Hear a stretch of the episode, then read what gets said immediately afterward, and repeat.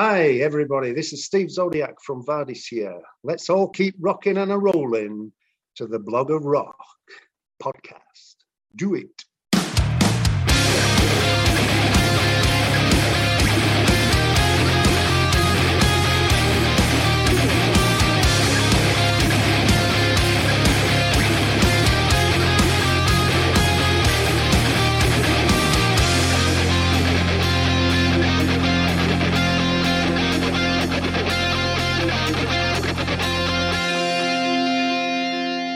Hallo, willkommen bei The Block of Rock, deinem Hardrock und Heavy Metal Podcast Musikmagazin.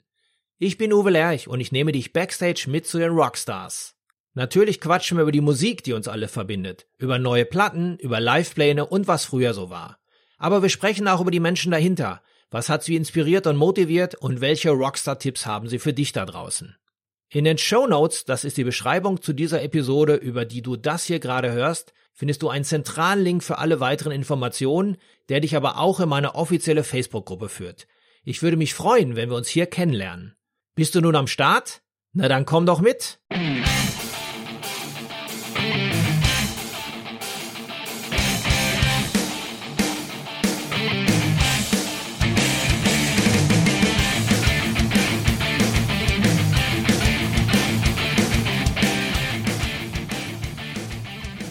Für die heutige Episode greife ich mal ganz tief in die Schatzkiste und hole euch eine Band raus, die ich über viele Jahre, vielleicht Jahrzehnte nicht mehr auf dem Schirm hatte. Vardis.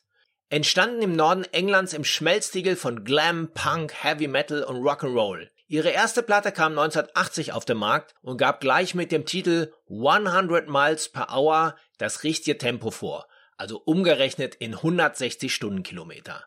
Das Besondere an diesem Debütalbum, welches gleich mal in die aufstrebende New Wave of British Heavy Metal mit reingerutscht ist und es als eines der ersten Speed Metal Platten gilt, war damals, es war gleich ein Live-Album. Frontman und Gitarrist Steve Zodiac avancierte zu einer Kultfigur der ersten Tage und spielte mit seiner Band im August 1981 auf dem legendären Heavy Metal Holocaust Festival als Opener von unter anderem Ozzy und Motorhead. Aber aus vielen Gründen wie Rechtsstreitigkeiten, Besetzungswechsel und einer zu großen Experimentierfreudigkeit mit Saxophon, Mandoline und Dudelsack wurde es dann leider doch nichts mit der Weltkarriere und Steve Zodiac löste Mitte der 80er die Band auf und zog nach Griechenland auf eine kleine Insel.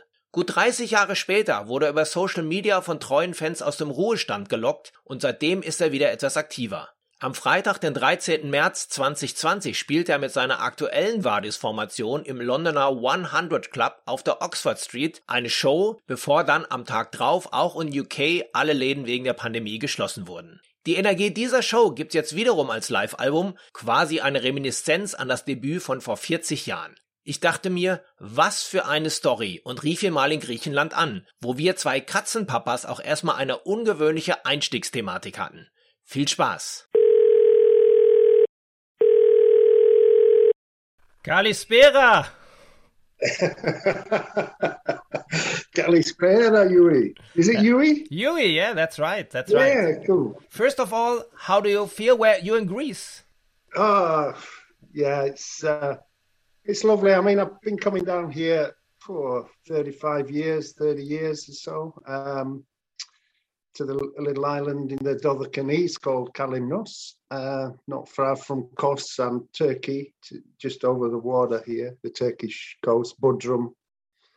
And um, I don't know, I just, I've always felt at home everywhere in Europe. It's just how I feel. I mean, I, I've always travelled and always felt comfortable, whether I'm in Germany or France or Scandinavia or Italy and when I came to Greece, the food, the people, the climate, which is a big factor. course, I like a little bit of sunshine on here.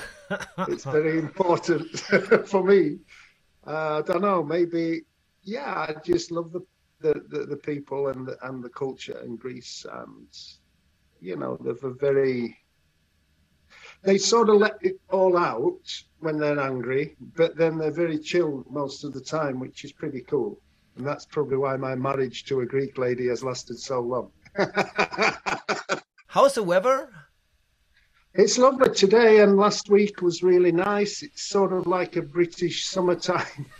a little bit, I suppose, like northern Germany in the sense that you know the summer now at this time it's it's like uh, a northern European summer, really. Uh, we do get a lot of rain, which is a good thing. Uh, I think it's forecast for next week at this time now. We're going to have maybe intermittent rains, like monsoon weather, for the next couple of months, maybe till the end of February. And then it starts to pick up again with some nice, warm, long sunshine. So it's really like the reverse of the British weather, where you get uh, eight months of winter and sort of two months of of summer. if you're lucky, a few weeks, then maybe that's it. Whereas here, you get at least eight months of uh, summer weather, which is fantastic because you get like the the springtime twice a year, maybe three times a year for certain fruits. And we've got a, a little orchard out here which we tender and look after. Or we've got some olive grove as well that we we get the olives and we press our own olive oil and stuff like this, which I, I just love all that stuff, you know. And we look after quite a few feral cats. The islands have lots of wild cats, and we look after them and we get them to the vets and get them neutered and and cared for because what happens is that the females they become very um, uh, pregnant all the time basically and it's bad for the health because the calcium levels drop with all the milk they have to produce.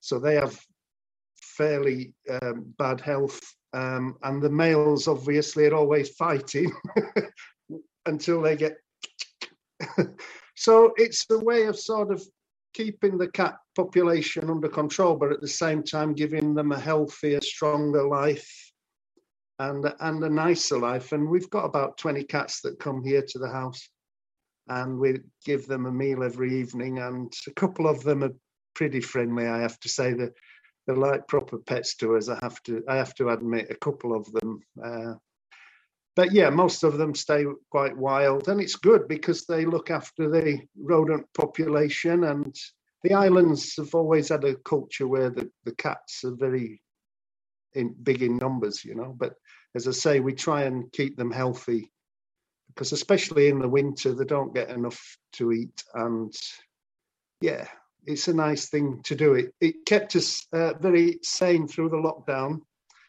because we had a lot of these little animals to take care of, and that made us very happy to to do that job.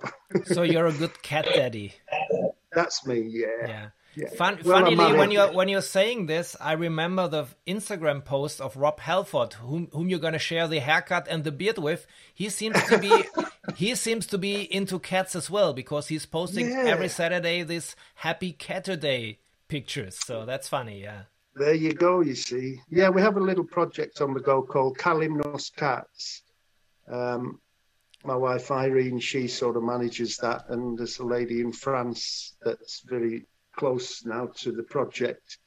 And we've we've had about two or three hundred cats neutered and healthcare this summer. Um, and the Bridget Bardot Foundation in France supports the project. So it's quite a, it's getting into quite a serious uh, concern now. Really, you know, we've got some funding from that uh, Brigitte Bardot project, which is fantastic. Really. This is and great. Yeah, I've never talked busy. so deep with a musician about cats. This is really, really nice. But let's get into the music. It's rock yeah, and roll time, Steve. Yeah. Steve. So for rock all of you, Yamas. Mm. So but for, for everybody, let's say younger than me, I'm 56, uh, but for everybody who's younger than me, maybe you just short introduce yourself. Okay, well, um, I'm Steve Zodiac, the founder, member, and guitar vocalist and uh, songwriter for the the old school rock band Vardis. It started as a school project when back in the early 70s, and uh, I've always written songs and mainly on acoustic guitar. Um, and then when I get together with drums and bass and we crank up the amplifiers and it turns into this sort of rock and metal sort of sound.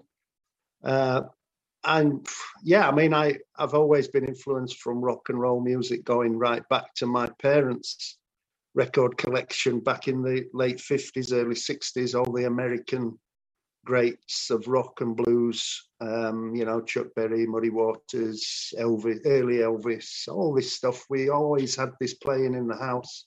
Hank Williams, all these guys. And so I sort of had it in my bones quite early on, this sort of rock and roll thing. Um, and I suppose, yeah, the band we played as school kids, um, as a school band, and eventually um, played a lot of shows in the north of England um, that were sort of for what we had then were called working men's clubs, and basically all the coal miners and all the steel workers and all the you know, the factory workers from Manchester, Leeds, all the way to Newcastle, Liverpool, Hull, all these big cities, they were all industrial in the 70s and, and Sheffield. And we used to play these working men's clubs as kids, really, and do a few covers and a few sort of, you know, Thin Lizzy or a bit of the old status quo stuff and this kind of thing. And then uh, I, I'd always written songs and wrote the words and we started to play a few of my own pieces in the set. So we we soon realized that actually if we played sort of a chart song, which in those days in the early 70s, the, the UK pop charts was actually a rock chart. You know, you had Alice Cooper, you had Free, you had Deep Purple, you had Black Sabbath in the pop charts on top of the pops. You know, it was crazy when you think about it. And it was only later um, the, the sort of disco scene kicked in more. But in in the one period, just around the sort of early punk era, that's when the charts were just full of rock music, whether it was serious heavy rock or whether it was punk, it was still rock, you know. And and so we played a few Vardis, a few of my tunes in with the set, and we soon realised that our songs were going down as well as some of the chart songs we were covering. And it ended up literally where I were writing so many songs that we ended up playing 90% of the set was all original music, which is pretty unheard of in in the working men's clubs because they used to like bands to play the charts, you know. Um, and we found that our stuff was going down as well as really well with the, the crowds, and um, and that's really when it all started because because of the punk rock music thing there were a lot of independent labels starting to sprout up and you could actually press a few records and get distribution through uh, pinnacle records in in kent at one time uh, quite easily and this is what we did and the early recordings um, it, I think it was uh, If I Were King, we did a recording of that on our own label. And um, a DJ at the time who was on Radio One, a guy called John Peel, very famous DJ in, in England. And he was responsible for playing a lot of new music and great stars like David Bowie and Marc Bolan and all these guys all were favorites of John Peel's. And we were driving home one evening from a show in Liverpool, I think, and we always listened to John Peel because he was on quite late at night when we were driving back home after a gig. And he just came out with this thing. Uh, here's a record I really like. It's called If I Were King by Vardis. And it's like, we looked at each, we were like in the van driving home with all the gear in the back. and we literally were in shock and he really raved on it and he said it's going to be his record of the week and all this stuff anyway from that it sort of made the independent charts in the uk quite strongly and stayed in the i don't know it was like three months or something it stayed in the independent charts and it got in the heavy metal rankings and that's how it started really um, with this guy John Peel playing that record and, and really liking it. And when I think about it now, because John Peel was sort of very into new music. So we were playing a lot of new wave stuff. He played a lot of the Stranglers and a lot of the punkier stuff, you know, the the underground stuff that was going on in the punk scene around 74, 75, the Pistols, early Pistols, all that stuff. And so Vardis got played alongside all that stuff in a way, and I, I think he maybe thought we were a punk band or something. I don't know. yeah, actually, when I listen to when I listen to your first album, we're gonna talk about it now. Nowadays, yeah. of course, back in the days when I started to listen to heavy metal in 80, 80 81, 82, 83, I considered Vardis as one of these bands who were part of this new wave of British heavy metal. But when I listen to it now, with you know, let's say 40 years of difference. It's not. Of course, somehow you were into this wave with the Tygers of Pan Tang, with yeah. Diamond Head, and all these bands coming yeah. from.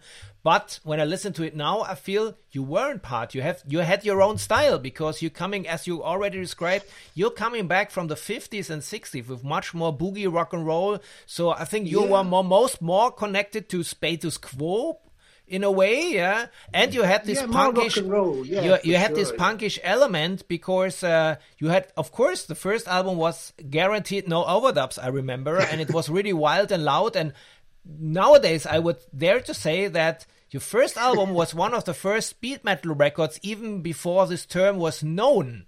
Yeah. So, yeah, yeah. would you agree on this? Are you okay with it?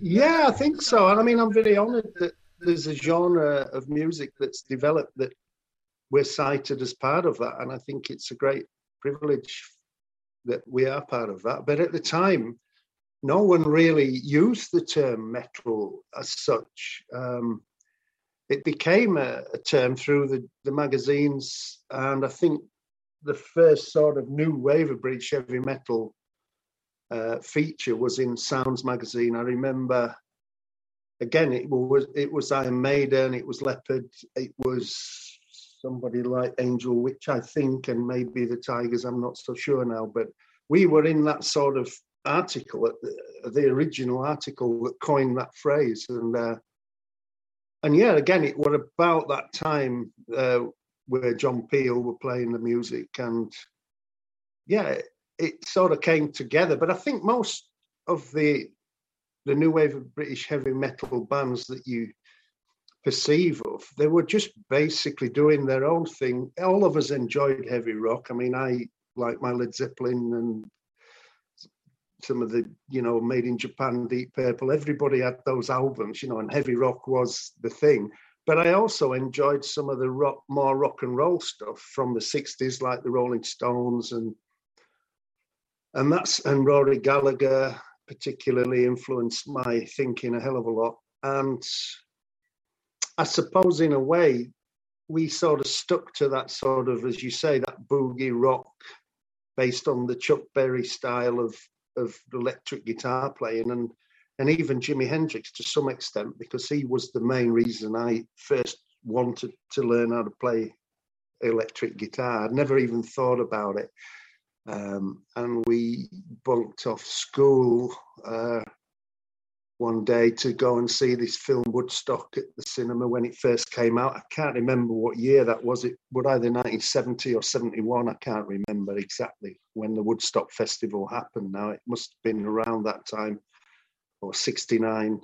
But anyway, it was in the cinema. We went to see it, and I, when Hendrix did Star Spangled Banner,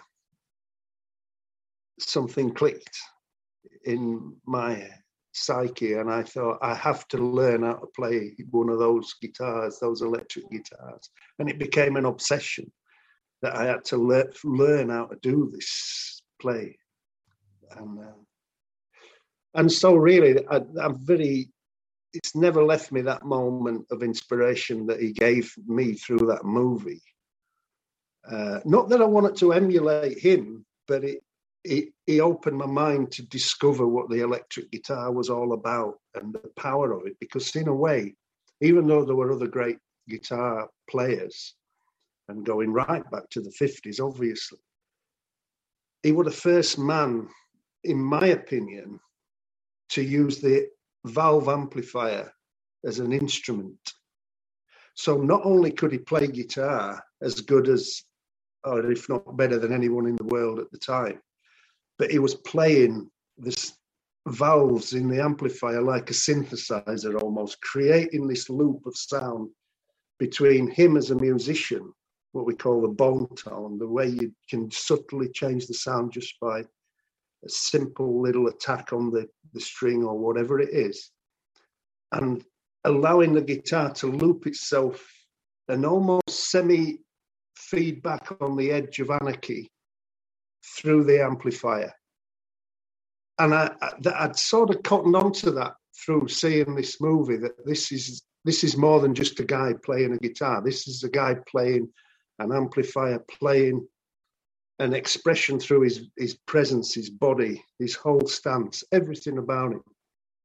And I think that intrigued me and fascinated me as a kid, and I I became obsessive in uh, in pursuing that really, in pursuing the idea that that you can make these incredible sounds, not just music but noise, sound out of these instruments and the amplifiers. And I think people like Rory Gallagher and even, as I said earlier, Marc Bolan with the T Rex thing, even Ronnie Wood with the faces, where the way they sort of created their own unique sounds in these bands, it was incredible. When I when you think back, the diversity of each band, whether it was Slade or whatever it was, it was unique.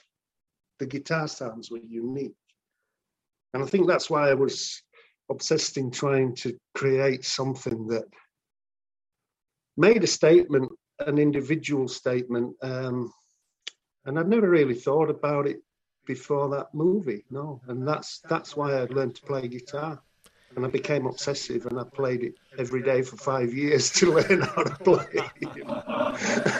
so going forward, when you first listened to your song on the radio, when John Peel played "If I Were King."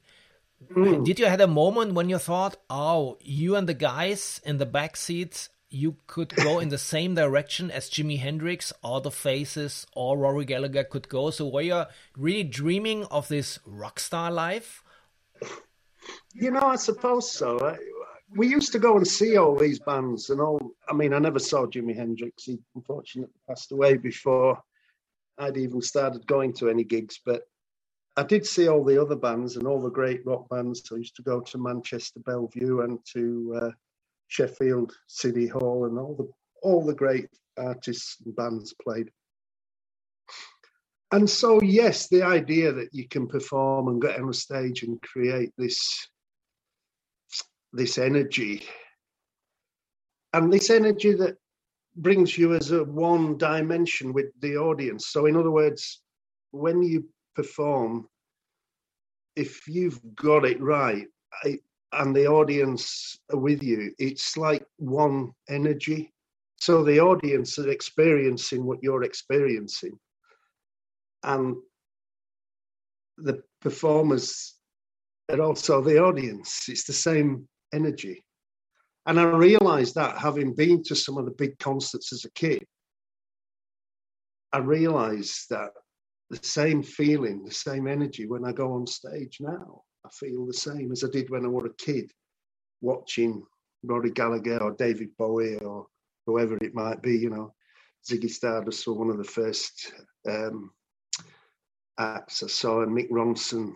He was an inspiration as a guitar player. Just the theatre of it. I mean, I, I don't know if many metal fans are aware of the Ziggy Stardust album and the the impact that had on the show, being a show, you know, live, that was a phenomenal thing to see.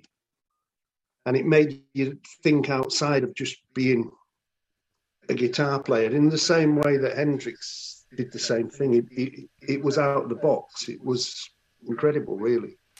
So was, yeah, was Mick Ronson also kind of inspiration for you on you know on your stage look? Because I remember when I had a look at the the old album artworks, you had this really really long blonde hair. You had no you had you were let's say topless. You had no shirt on stage. It was quite wild. Same like Mick Ronson back in this in the early seventies. Yeah, partly. Yeah, I think so. It was that uninhibited sort of way of of just expressing yourself. I mean, it was always very hot, and most rock and, and, and metal in those days, it was full on, and it wasn't long before you were absolutely saturated, and the shirts came off anyway, sort of thing. Uh, but yeah, I used to. Um, I mean, that's that's the other thing. I think if artists had have had Mohican haircuts and all the rest of it, we might well have been more in the punk genre. Maybe I don't know. I mean, some not all of it, but some of it. Uh, it's definitely in that sort of buzz. I think. But yeah, the theatre is something that attracted me. The the idea that it's a show, and that you can express your music and your performance through certain key moments of sort of theatrics, if you like, and we always like to do the synchronized sort of boogie woogie bits with the guitars and stuff. And we still do. Me and Rowley do it, and we did it at the Hundred Club. And you know, the energy and the sound, apart from my voice, which is obviously matured into a more bluesy sound uh, as I've got bigger, more Pavarotti. Um, um, apart from that, the actual energy, the essence of the band hasn't changed. I mean, the chemistry is what's important. And when me and Alan and Gary made the first 100 miles an hour, there was a great chemistry within those three musicians. And I have to say, this band have got that energy. It's resurfaced. And if you didn't know that we were a bunch of guys, you know, uh, middle age and above, um, you you wouldn't really you'd really think that the band were quite youthful still and i like that because music is timeless you know it, it really is and rock music particularly it, does transcend time and that's why it transcends generations that's, so it's like, that's that's for sure. The crazy thing yeah. is when I first uh, got the uh, idea that uh, I could have you as a guest in my show, I listened again to the old live album because I haven't got the new one. So I listened to 100 miles per oh. hour from 1980 and I remembered yeah. every song, even I haven't heard it for maybe 30 years time. I remembered every song by heart. I remembered this energy of this live, live album, which was a cult album. And to yeah. me, to me, 100 miles per hour, the original one, is in the same level as No Sleep Till Hammersmith which is obviously one of the best live albums ever recorded oh. because the energy on this album was tremendously. You really could Thank hear you. it. You really could hear it. And I always was thinking, why the hell do, had these guys the first uh, chosen the first release as a live release and coming back as the studio albums after? So it was was quite unusual. What was the reason for it? Because, as I said previously, we we played original songs in to the working men's clubs for a couple of years. And so we already had a set type live that we knew we could play live. And when you go in a recording studio, it's a very alien environment. It's the energy of, as I said, the audience and the band isn't there. And although you play well and you make really good recordings, and we did a couple of singles at the time and so on. And in fact, the first If I Were King was a studio version. But it was always, uh, there's always that element that I just felt we didn't quite get. And um, so we had all these songs and we were really good at playing them live. And it just came out of nowhere. We just thought, well, why don't we just record it and see what it sounds like? It's, it was that simple, really. And thankfully, Logo Records thought, well, that sounds like a good idea. Let's do it. I don't think anybody realized that we were probably one of the very first bands to ever have a go at doing that. Uh, and maybe if we'd have thought about it enough, maybe we would have not bothered because it were like it's quite risky, I suppose, to just put everything out on on tape live. And I think what happened was, and it's it's still true to this day to some extent, they um, most live albums are pretty much there's always like um where you go and you retrack a, a bum note or a little bit of vocal that's out of tune and all the rest of it. I mean, it's quite common practice. I'm not knocking anybody who does it because it's not it, a good album or a great album is still a great album. It's not something that people should be. You know, I'm not saying uh, anyone's wrong for for for retracking mistakes or whatever you want to call them or getting it better. We're all perfectionists. We all want the best we can be. But the idea for me was we, I think on a hundred miles an hour, the original, we recorded a couple of shows, two shows on Mickie Most's RAK Mobile system. And we thought if we can get a selection of tracks that are played really well, uh, it'll it'll capture what the Vardis uh, energy is, and it's a great way to launch the band uh, with some serious recording on on a on a serious record label. Now the thing is, and uh, I think Joe Clancy, my, my drummer now, he pointed out to me that the Hundred Club, there's not many albums recorded on one show and released from one show. And it, when I think about that, it's actually quite a pressure to uh, to have done the Hundred Club the way we did it, because even 100 miles an hour was two shows, and most bands record a tour and then they take the best performances from out of all the shows. But yeah, I mean, of course, back in the day, the, the record label did say to us, look, we'd like you to go back in the studio and overdub a little bit of something's out of tune there or some of my vocals were. And I said, no, I wouldn't feel right doing that. I just think it's a moment in time. It is what it is and it's who we are. And uh, in fact, I, I doubled down and said, I want a sticker going on to assure the fans that we've not tampered with the actual recordings in that way.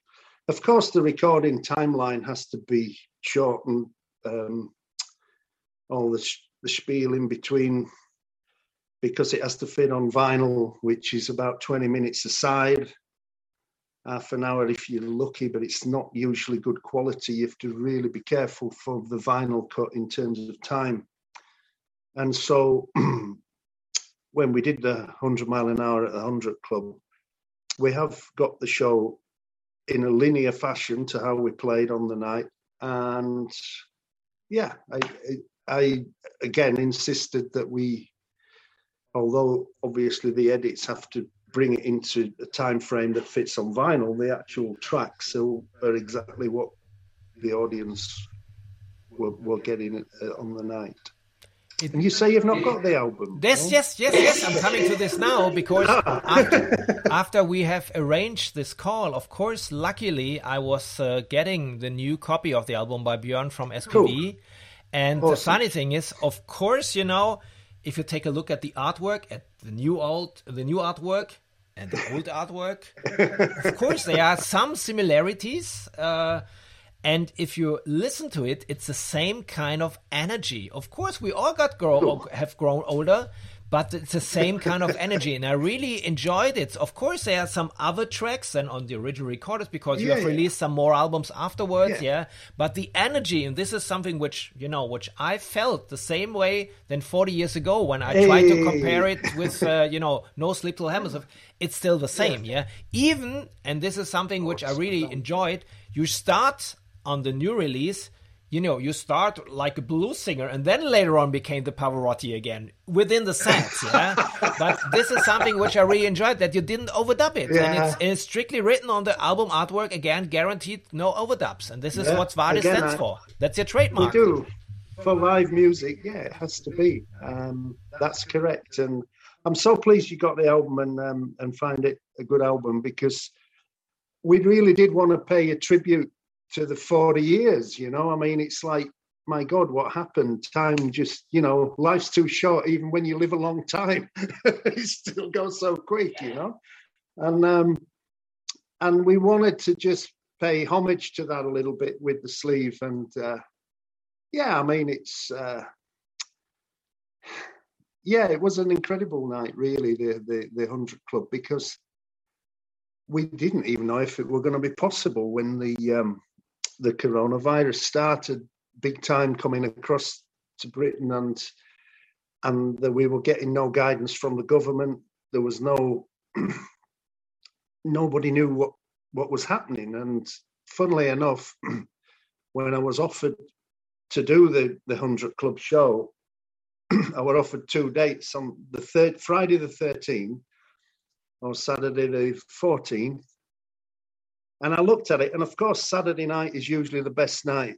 As Elton John says, Saturday night's all right for fighting. Well, yeah, it's the same with rock and roll, I suppose. It's usually the best. And I just looked at this Friday the 13th, and I thought, it has to be Friday the 13th, for God's sake. We have to do it on that and it's the luckiest thing we've ever done because the UK got locked down on Friday, on Saturday the 14th. It's incredible when I think. So it really was it. one of the last shows which has been it recorded. It was the last show. Yeah, we we came off. It was a two-hour set. We went on stage about nine, came off just after eleven, and we, to my knowledge, we were the last band off the West End stage. Uh, last music, live music for another 12, 14 months. After that, everything it's just I don't know how we managed to do it now when I think about it. But it was meant to be. It's as if the stars aligned to get that album in the can. Yeah. This is crazy. this is really crazy. Do you follow do you follow the modern rock and metal scene from from your place where you live? Yeah, I mean we rock and metal in Greece is is quite big, you know, there's a lot of rock fans in Greece and um so many good young bands out there. Um, yeah, of course, we we listen to to quite a few tracks from many young bands coming through.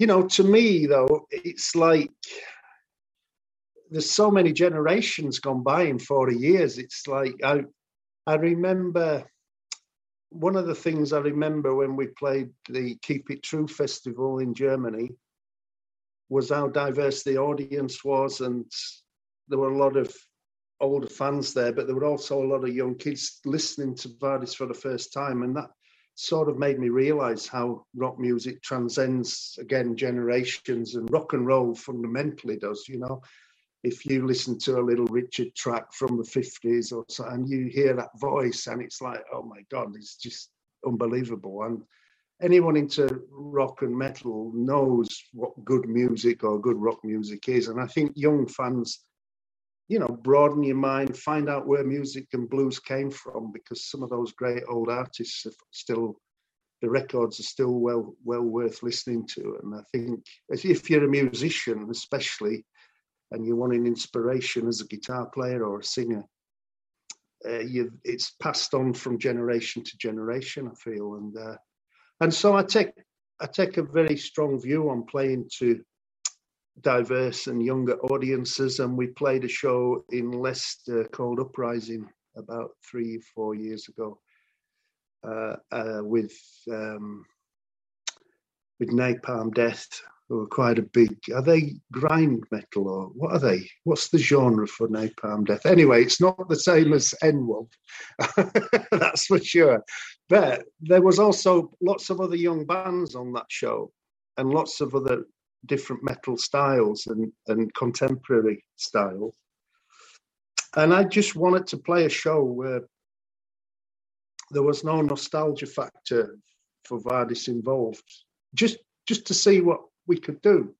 And honestly, it was incredible because the youngsters, well, to me, the youngsters, but they they were just like in and on it straight away. And it were like, we were, again, going back to the late seventies, early eighties, with like everybody discovering the headbanging sort of ways. It was, and I think it just gave me a lot of heart and a lot of confidence that good rock and roll music will never die, and it'll always connect. The energy connects, and uh, and so yeah metal is a way of expressing rock and roll music in different genres in in the modern world. And of course there are different studio techniques and different sounds that a lot of the new generation people are creating and discovering.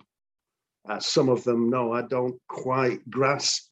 But yeah i mean overall i think the energy and a lot of the stuff is you know it's the same as it's always been. In the same way as I always felt, the songs of the Sex Pistols could have actually been played by the Rolling Stones.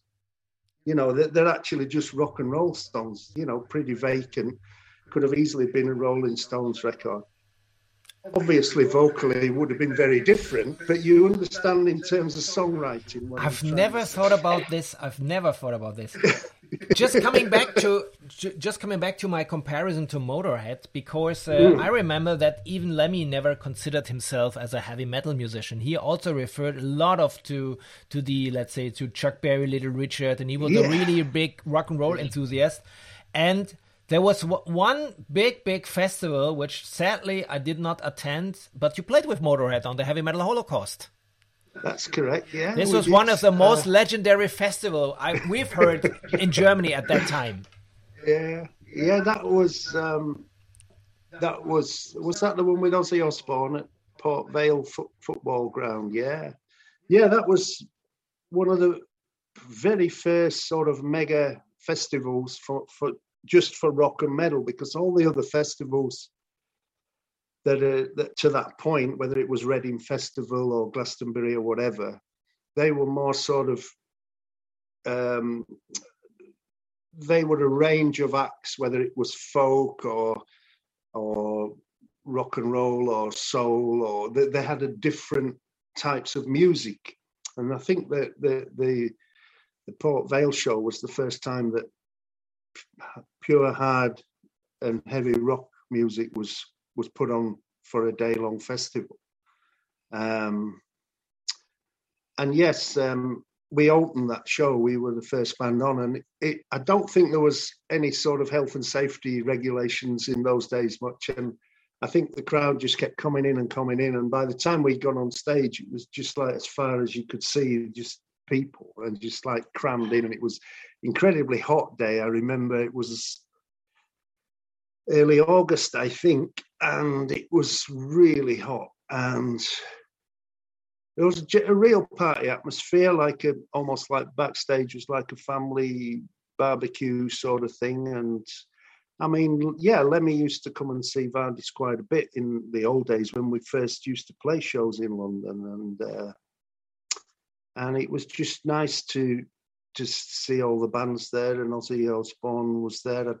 I'd met him a couple of times at Shepperton Studios. They used to rehearse down there the first Blizzard.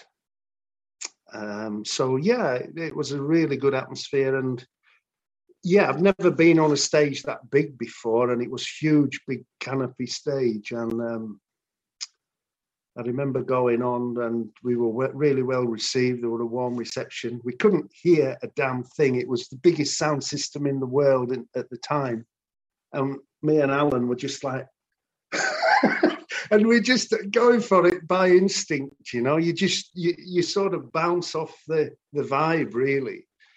And we knew we'd, we it went like this. It went. We were on stage about an hour, and it just went in a flash, literally. And I remember they were shouting for more. The crowd, which was fantastic, and we just thought, yeah, don't matter. Don't worry about the fact that we couldn't hear a damn thing, you know the crowd enjoyed it. That's all that matters. And uh, yeah, I mean, it was a a great day, and um, yeah, it's fondly remembered by by by everybody. I think, really, yeah. It's for me, it's a historical thing because I've been a journalist now for almost forty years, but I've never spoke to somebody about this festival. So this is for me also something I could strike off my bucket list right now. but don't talk always about the past. Let's look into the future. And I would like to end off with a Latin quote. Quo vadis, Steve? Nah, where are you going? In simple talk, yes, uh, which is really, um, yeah, why I why I chose the name in the first place was that at the time when I was a kid, I'd uh, around the time I saw Jimi Hendrix on, on Woodstock, I was a bit lost because my father had just died, if I'm being brutally honest, and I was sort of emotionally in a bit of a state. I was only a young boy. And so when I started the band, I didn't know where I was going. And so I thought, well, if I if I use this, I knew the movie Quo Vadis, you see, and and the Latin meaning of this, and um, that's why I chose that. And so now we're back and it's a different sort of where are you going? I think the whole world has to decide where it's going at the moment. because to coin another phrase, it is a little bit insane at the moment, the world. But yeah, um, I think we're just enjoying ourselves. I've I still writing my songs, sort of sit and get together with uh, with my guitar, and we knock out together a little tune here and there. My songs tend to come as inspirational. I pick up on something, or something just pops in, or I play a riff, and I think, is that someone's riff or is it mine? and I have to really think about it sometimes. Uh, and then I developed the songs on the acoustic guitar. and then normally, and the way we did the Red Eye album, Terry uh, came down and we worked in my studio down here, um, crafted the material a little bit here for a few weeks, and then went back to London to finish off the backing tracks. So, I mean, yeah, the, the 100 mile an hour at the 100 Club has been um, a godsend, really, in the sense that because of the file sharing and the internet, myself and Joe Clancy have been able. I mean, Joe's a brilliant mix engineer as well as a drummer, I have to say, and he really did a great job with the mix. And um, I've got a mastering studio here, which I could then analyze and work on getting the product finished and ready for for SPV. Um, so we had a good um, working relationship on the Red Eye project, but with this one during lockdown, we were able to get it finished and ready for release. That's why really it is a little bit late because the anniversary was 2020. Um, so theoretically, the 40 years for 100 miles an hour was last year, but but we got it done, and um, hopefully people are going to enjoy it just as much as they enjoyed the original record if and um, and I hope they see that we we have um, pushed the boundaries a little bit more now. I didn't want to replicate the sound when Vardis play. We always have a lot of expressive um, intuition with each other, and we, I like to leave um, sections in the music where people and Joe and Rowley can really express themselves, and we let the music carry us along with the audience. Uh, maybe that's sort of again the the sort of Rory Gallagher way of doing things as well. That sort of Hendrix thing that you just go for something and almost like um, ad libbing some of the, especially the, the solo stuff, you know, and um, and so yeah, lockdown. We were busy doing that, and I'm hoping next spring, all being well, uh, if if coronavirus can be controlled, um, we're we're already penciling in shows, a couple of shows in the UK, and I'm hopeful that we'll get some in uh, Germany and France as well in the near future for that time frame in the spring, maybe March April time. But um, it's so difficult to predict which way this road is going to turn with this virus. I mean, I know it's difficult for a lot of people, but um, for everybody, but we have to get this thing under control. And I think just as we get malaria under control and we get measles and, and all these other viruses and diseases, people have to be serious about it because honestly, one of my friends, Henning, actually, who lived here in Kalymnos, very good friend of mine for many years. He was a bit older than me. He was 70, but very strong guy. He'd lived here in Kalymnos for about seven years. He got coronavirus and um, they airlifted him back to Germany and he died within two weeks. And he was a fit, strong guy. Now, yeah, it does make you think, what can you do? What, what must, what action can we all take as individuals to get this thing under control? I know there's all the debate as to why it's here and this and that, but it is real. And it, as I say, I was skeptical to start with.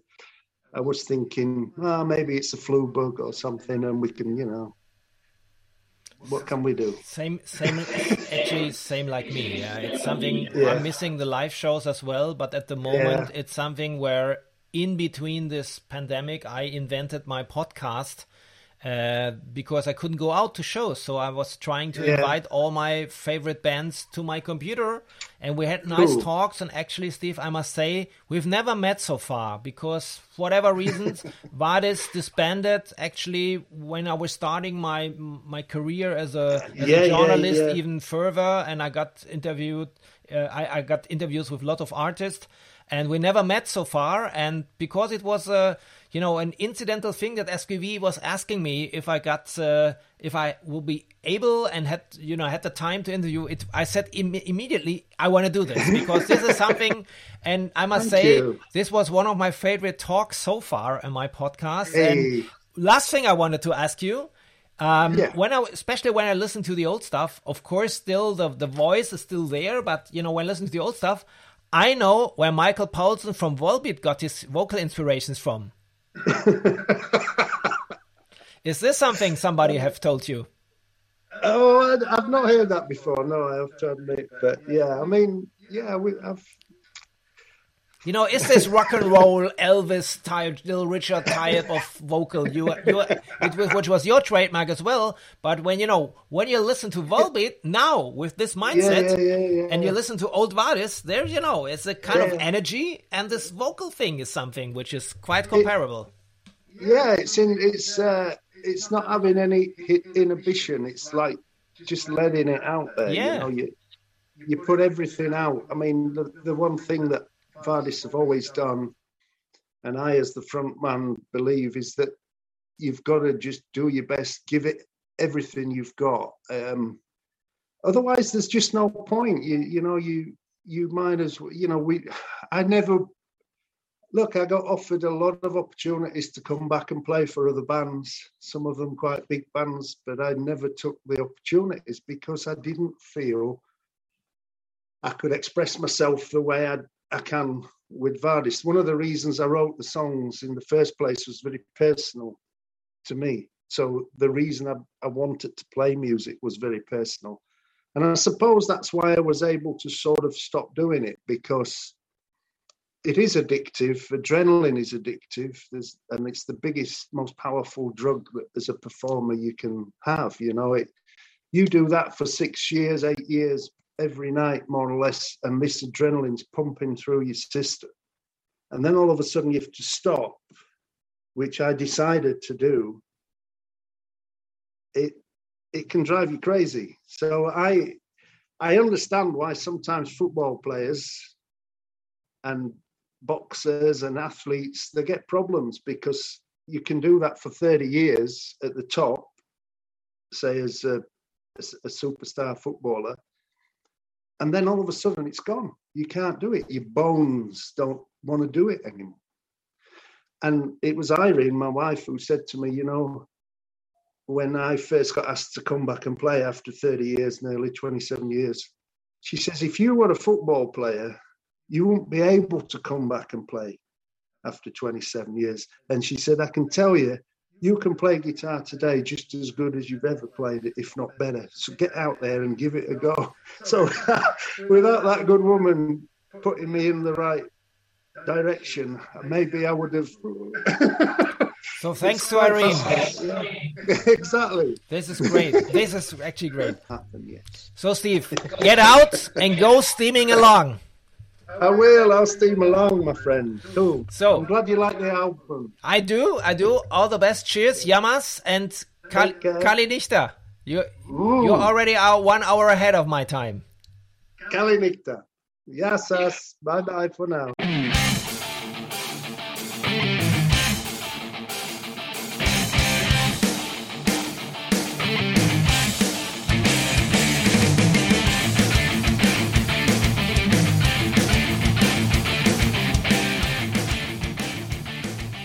Wenn dir diese Episode gefallen hat, folge mir doch gerne beim Podcast-Dealer deines Vertrauens, damit du auch die nächste Folge nicht verpasst. Du bekommst die ganze Staffel als kostenloses Abo unter anderem bei Spotify, Apple Podcast, Amazon Music, Deezer, Soundcloud, YouTube, dem Podcast-Portal von Google oder natürlich über meine Homepage theblogofrock.com. Höre dir dort auch die bereits veröffentlichten Stories an, denn jede Woche gibt es hier neues Futter. Und vor allem, erzähle es deinen Freunden und teile die frohe Kunde auf Social Media. Alles klar? Dann hören wir uns ja wieder beim nächsten Mal. Bis dahin, keep on rockin'.